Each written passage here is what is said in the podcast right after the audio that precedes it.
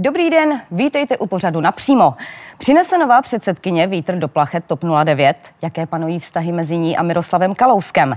Trvá pořád napětí mezi Topkou a starosty? Půjdou do krajských voleb společně? A jak by řešila krizi penzijního systému?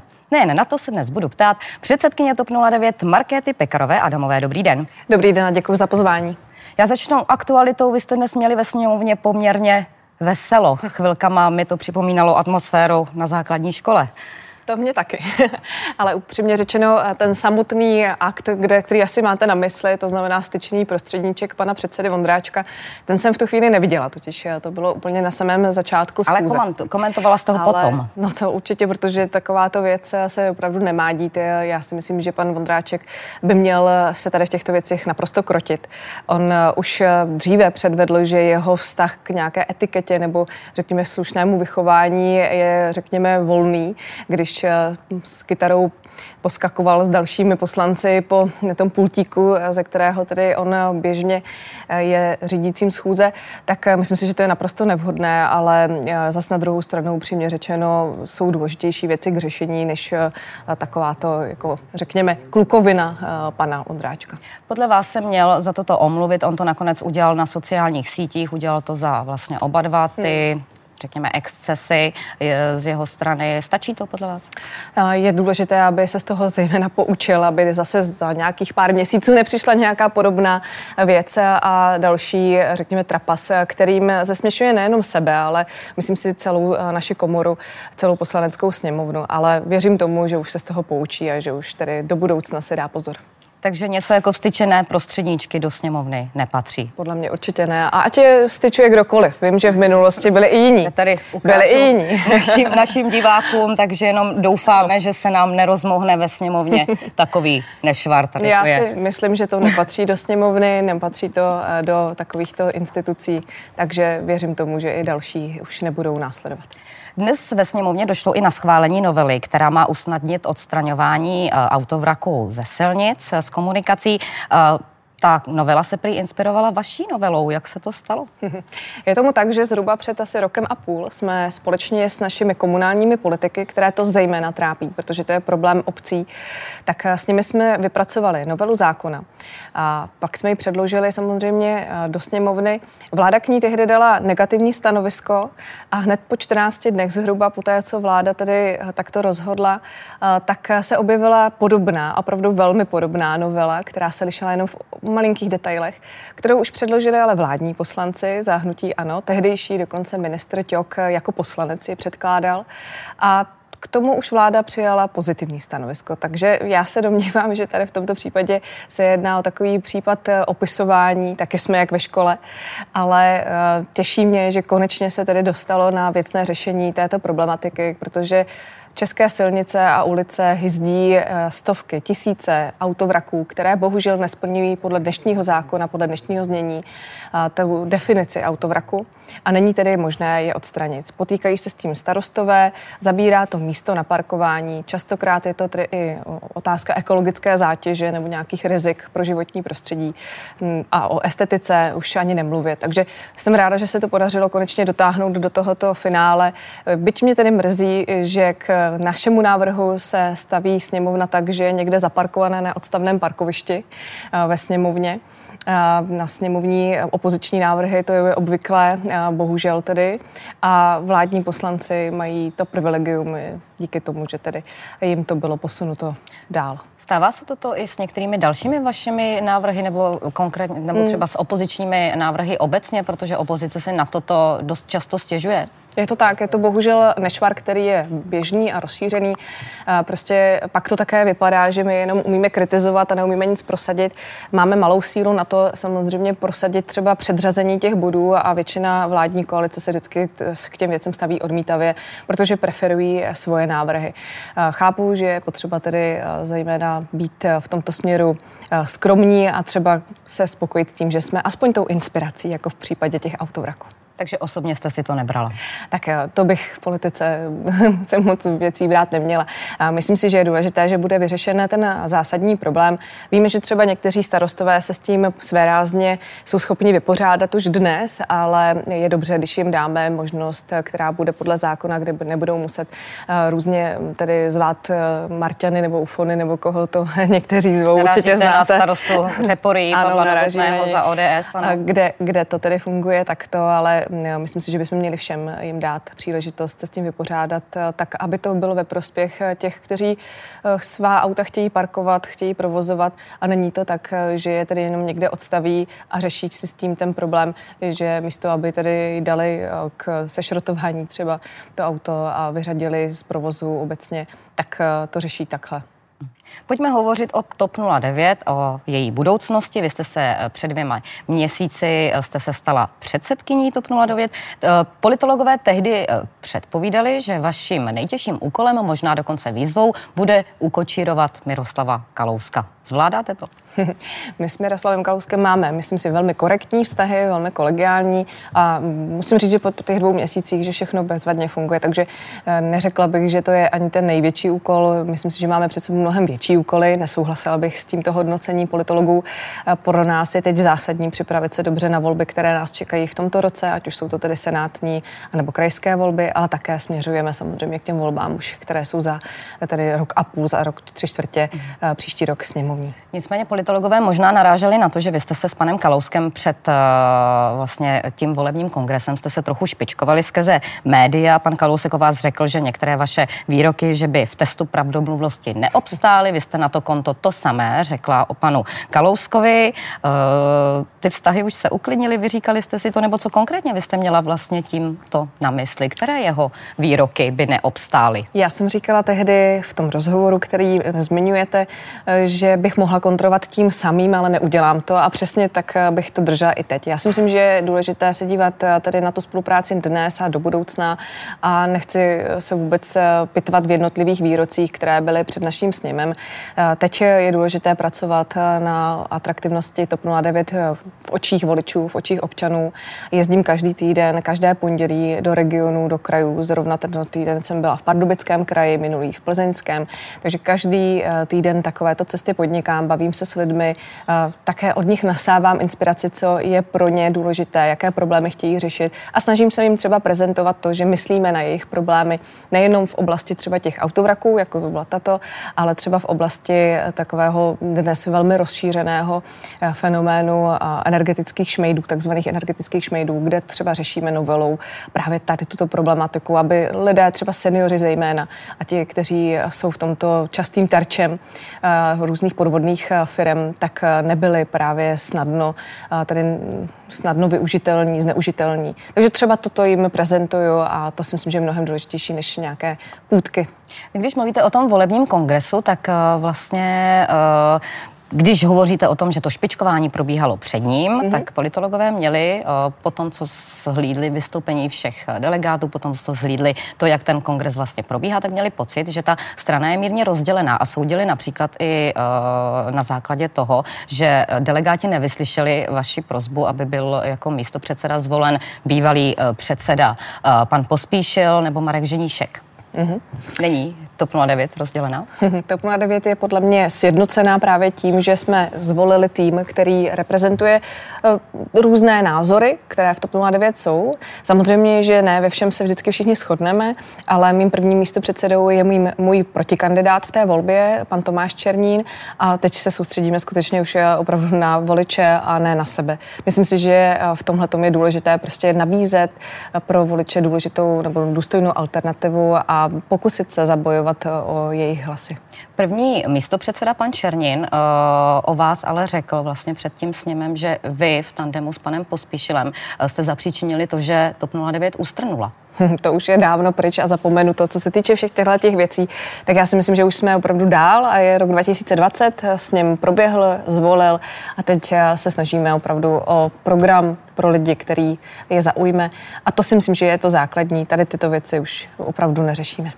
TOP 09 oslavila desáté uh, výročí svého vzniku, své existence. V těch prvních volbách do sněmovny dosáhla TOP 09 téměř 17% hlasů. V těch posledních v roce 2017 uh, už se tak tak dostala do sněmovny, protože uh, jenom o něco málo překročila tu pětiprocentní hranici. Čím se to stalo? Kdo nebo co vám ubral voliče? Už jste na to přišli?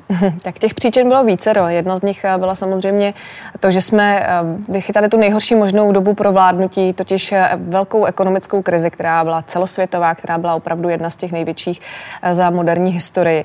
A v tom samozřejmě potom musíte dělat neúplně populární kroky, které samozřejmě ta vláda dělala. Takže to byl jeden z těch důvodů, proč ty výsledky potom samozřejmě nebyly tak uspokojivé. A ten druhý, ta druhá příčina, kterou já tam vidím, je také ta, že jsme eh, v těch volbách 2017 šli eh, na rozdíl od těch předchozích eh, sami do těch voleb. To znamená, neměli jsme partnera v podobě hnutí stan, hnutí starostové a nezávislí.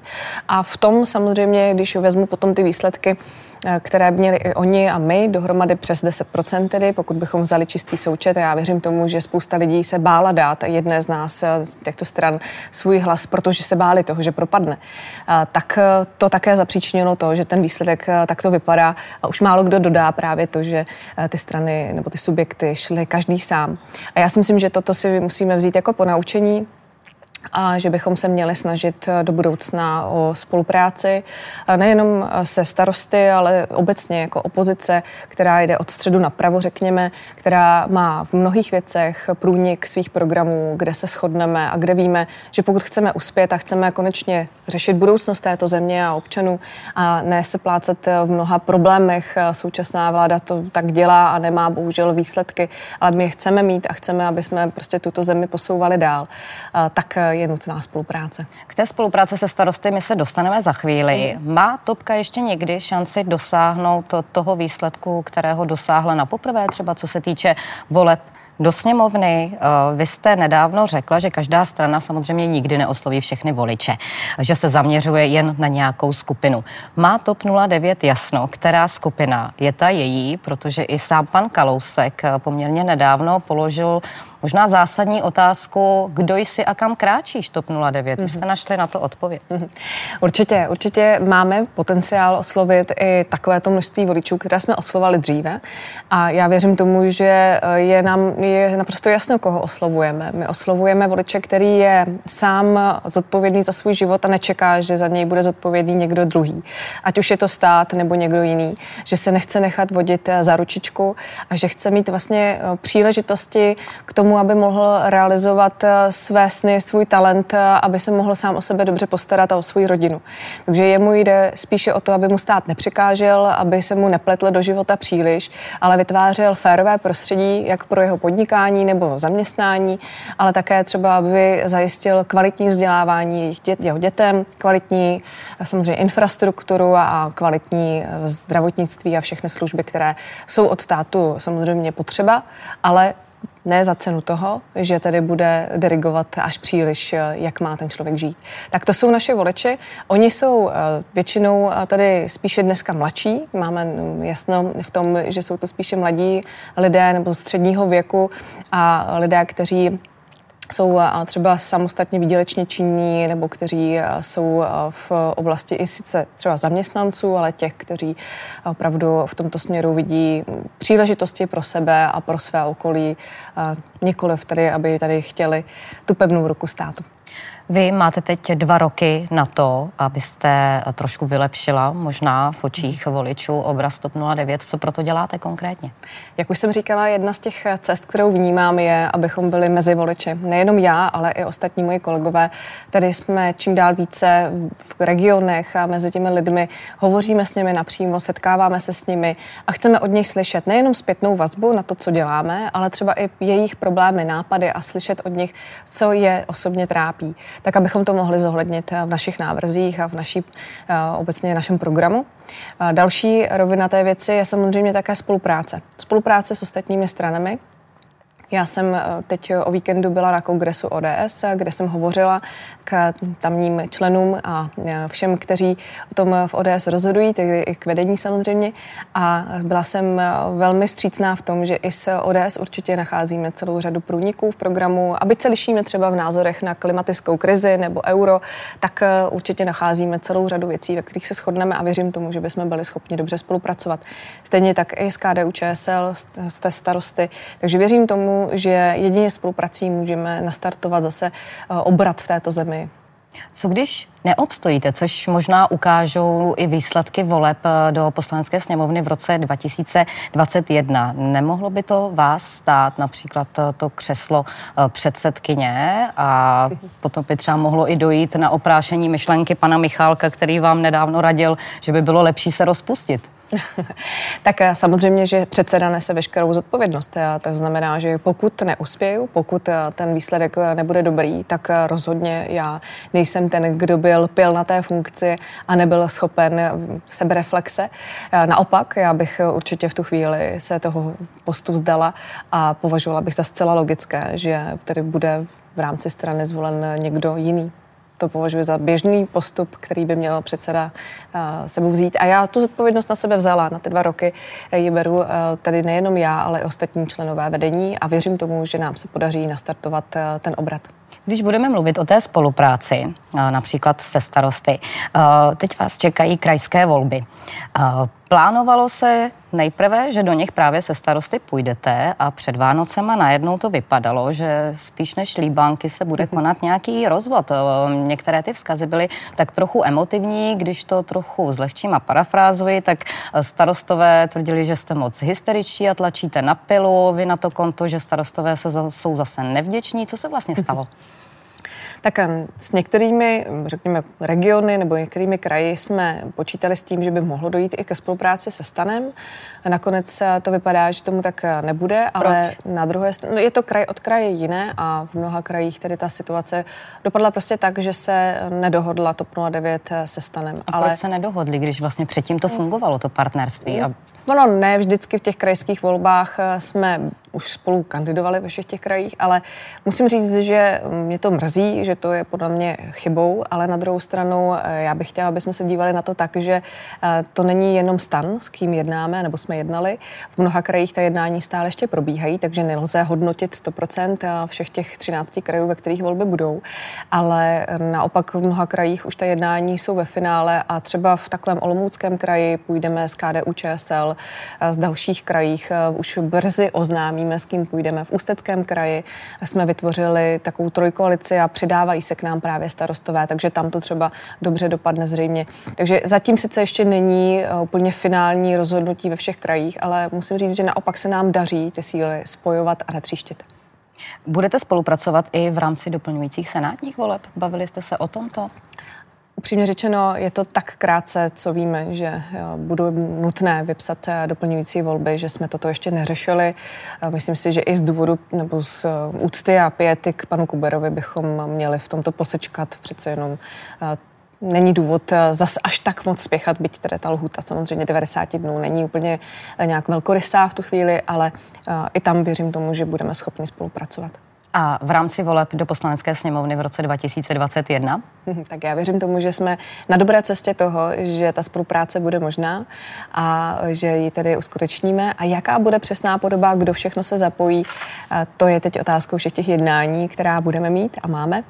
A musím říct, že v tomhle směru jako neleníme, jednáme, ale nechci říkat nic, eh, co není hotové a upečené, protože to by bylo opravdu nejenom nefér, ale zároveň mm, prostě je to pak riziko velkých očekávání, která mohou být spíše zklamána a já bych byla radši, kdybychom prostě je byli schopni naplnit. Mhm. Dalším tématem, kterému se věnujete, jsou důchody. Důchodový systém je v současné podobě neudržitelný dlouhodobě. Pokud se nic nezmění, tak hrozí, že na důstojné důchody nebudou peníze už za několik let. Ta penzijní reforma je zatím v nedohlednu. Eh, teď, myslím, minulý týden eh, důchodová komise představila tři možné varianty eh, penzijní reformy. Vy jste byla mezi kritiky, teď vás budu citovat, je to jako kdybychom si vysnili vzdušný zámek, ale měli peníze jen na hezkou chatku. Vy jako vystudovaná ekonomka, jak by podle vás měl vlastně stát tuto penzijní krizi řešit? Je to strašně velký úkol pro nás, politiky, a rozhodně není jednoduchý. To je opravdu téma, které je ve všech zemích, kde to řešili a řeší, vždycky jedna z těch nejpalčivějších otázek. Ale my se prostě na stárnutí populace připravit musíme, protože víme, že už v roce 2030 budeme mít problém. A ten současný systém, kdy pracující lidé ze svých odvodů financují současné důchodce, a kdy vlastně ještě stále jsme v tom poměru, kdy máme relativně dost pracujících na relativně málo, relativně málo důchodců, tak se začne proměňovat a začneme mít problém v tom, že těch pracujících na důchodce bude prostě čím dál méně. Takže eh, jedna ta rovina je samozřejmě podporovat, aby se rodilo co nejvíce dětí, takže pro rodinná politika. To je jeden pilíř eh, celé té reformy v uvozovkách, ale neobejdeme se ani bez toho, abychom eh, přehodnotili, jakým způsobem právě funguje ten systém a Musím říct, že mě moc mrzí, že politická scéna nenachází tady v tomto zásadním tématu dlouhodobě schodu. TOP 09, když byla nečasová vláda, tak přišla v poměrně krátké době, eh, přišla se svojí vizí reformy, se svojí reformou, tak byla prosadila ji, prosadila ji.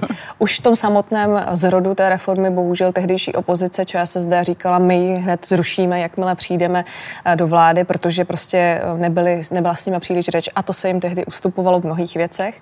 Takže pak dodrželi dodrželi sice tento svůj slib, ale ničím ji nechtěli nahradit nebo nenahradili. Pro I nás to slíbili. Ano, přesně tak. I když to slibovali. A dneska už jsou šestým rokem u vlády a přichází až teprve teď, po těch šesti letech. Nečasová vláda vládala tři roky.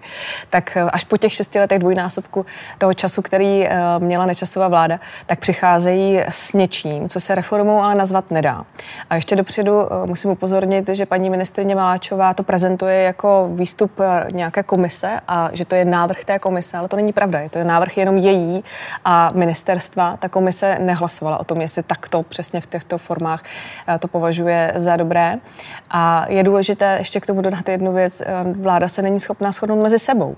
Takže tady v tomto případě my jako opozice opravdu se na to nechceme jenom smutně dívat. My v té komisi opravdu navrhujeme změny, navrhujeme jiné věci.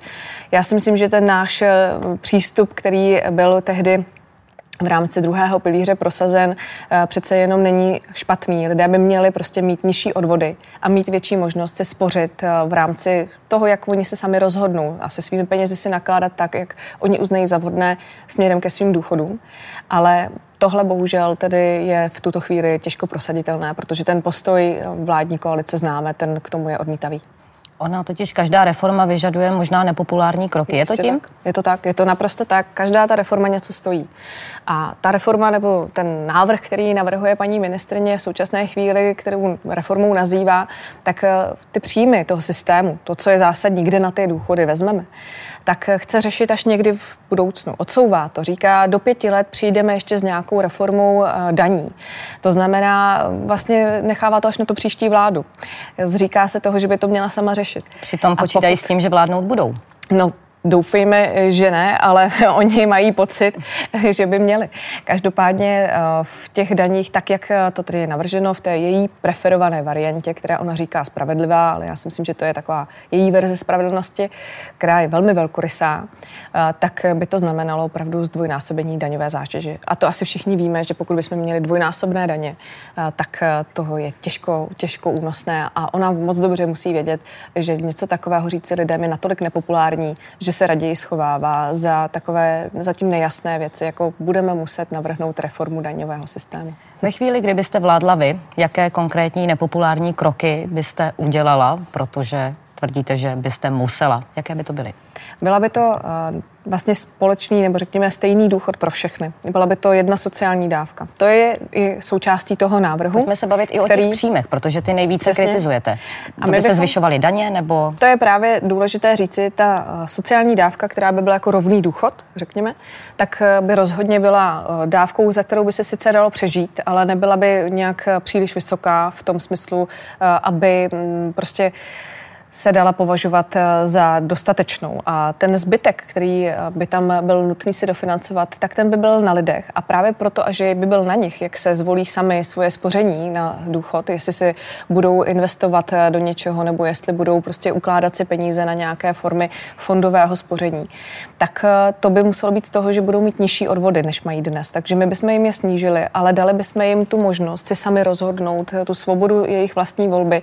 Jenže je mi jasné, že v tomhle eh, přístupu, který je, řekněme, pravicový a který věří tomu občanovi, že opravdu je schopen dohlédnout, že ho čeká nějaké stáří a že na něj potřeba se připravit, tak je mi jasné, že levicové strany eh, těžko přistoupí, protože ty by chtěli za všechno, všechno řešit za lidi. Pan premiér před několika dny řekl, že sice neví, co je důchodová reforma, ale že ví, že důchody budou nadále růst. Před uh, několika týdny z jeho úzda se zaznělo, že Česko má podle něj potenciál snižovat věk odchodu do důchodu. Má podle vás pravdu? Vůbec nemá pravdu v té věci snižování odchodu do důchodu. To se s ním neschodne žádný ekonom. A to je prostě jenom vápnička na lidi. E, na druhé straně věřím tomu, že on neví, co je to důchodová reforma. Jeho to asi příliš netrápí, on je zajištěný dost. A jemu, byť už tedy ten důchodový důchodový věk má vlastně za chvíli, nebo už, už teď, myslím, tak e, je to asi jako jedno, stejně jako řekl už e, dříve, že je mu jedno, co bude v roce 2050 nebo 2030. Tomu i celkem věřím, protože on opravdu v tomto směru e, nehledí příliš na zájmy občanů České republiky, ale na sebe. Tak to mrzí mě to je to, ale bohužel konstatování faktu v jeho případě.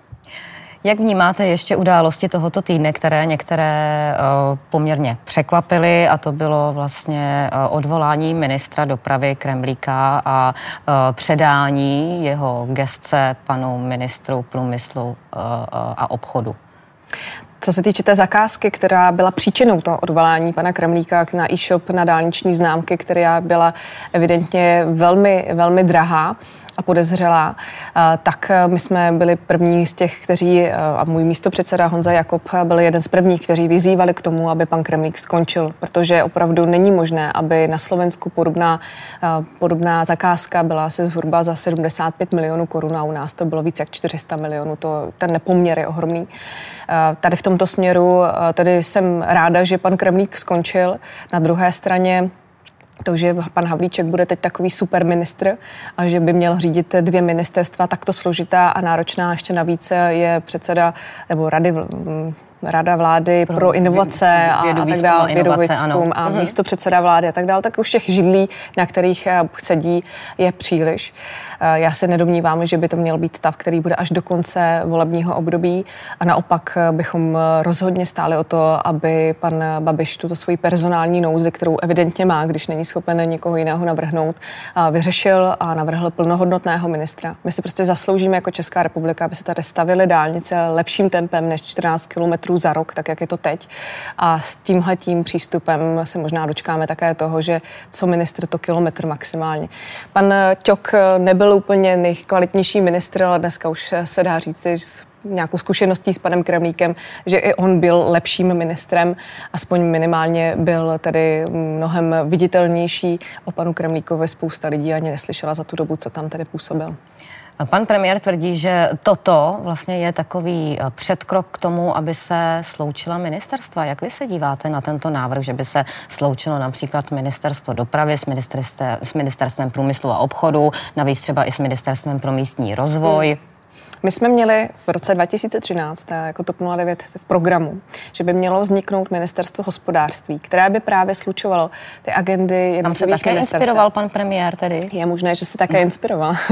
Každopádně tehdy to nebylo myšleno tak, že se jenom na vizitky přetiskne, že je někdo ministrem, teď už tedy jak hospodářství, tak dopravy, eh, ale bylo to myšleno opravdu mnohem důsledněji jako eh, vznik, řekněme, ministerstva, které dává logiku v tom, že propojují propojují se mnohé věci, které spolu úzce souvisí, ale ty agendy, které dneska ta ministerstva mají rozdělená, tak by se musely výrazně přehodnotit. A to není otázka právě jednoho takového kroku, škrtnutí jednoho jména v rámci tedy seznamu ministrů.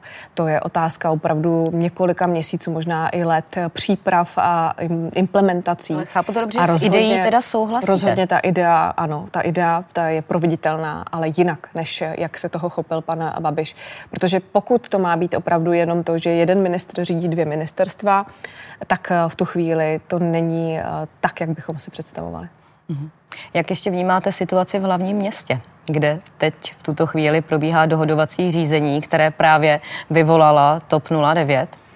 Cílem toho dohodovacího řízení je určitě to, aby Pražané, občané Prahy na tom co nejvíce vydělali, aby ta zpráva města byla co nejvíce v jejich prospěch, aby fungovala koalice tak, jak má, aby se řešily důsledně problémy, které máme v Praze, ať už je to třeba s problematikou bydlení, která byla na samém počátku celé toho sporu, která tam, který tam vzniknul, ale i v dalších věcech, jako jsou IT zakázky a tak dále. Takže teď eh, probíhá, já ho nechci ještě hodnotit, protože ještě není na samém závěru, ale teprve začalo v teprve začalo.